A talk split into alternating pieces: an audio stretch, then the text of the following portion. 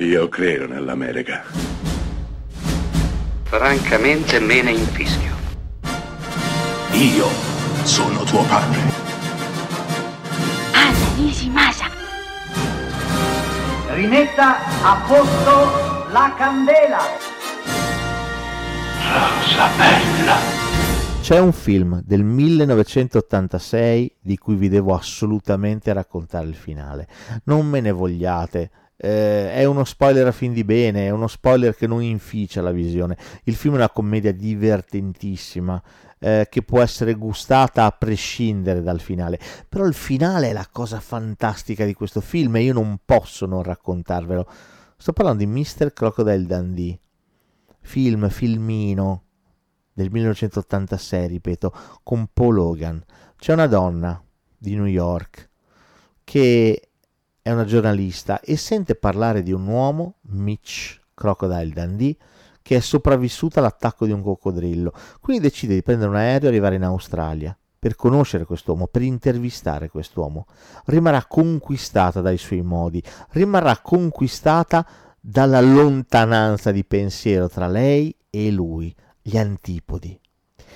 Allora deciderà di chiedere a Mitch Dundee di andare a New York con lei. E Mitch la seguirà, anche perché Mitch è innamorato perso di questa donna. Ma lei è promessa sposa a un altro e quindi dovrà sposarlo. Beh, Mitch si renderà conto che deve farsi da parte. Quindi, verso la fine del film, prenderà la sua sacca, se la metterà sulle spalle e deciderà di prendere la metropolitana per arrivare poi al, all'aeroporto e partire. Siamo all'ora di punta e la metropolitana è stipata, piena zeppa di gente. La nostra protagonista ha appena scoperto che Mitch è partito, ma lei ha scoperto di amarlo a sua volta. Quindi decide di arrivare in metropolitana, ma sono tutti quanti stipati come sardine e lei non riesce a raggiungerlo. Allora cercherà di chiamarlo, ma lui non la sente.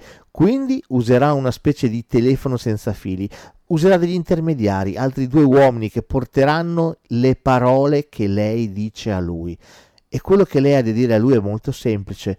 Non lo sposerà più Richard, perché non lo ama. Lei è innamorata di lui. A questo punto Mitch Crocodile Dundee farà una cosa strepitosa, eccezionale. Invece di risponderle, lui de fatto sta per risponderle, decide di portare di persona il messaggio e quindi di passare da sopra attraverso le teste, le spalle delle persone e arrivare finalmente alla sua amata, stringerla tra le sue braccia e dirle che la ama.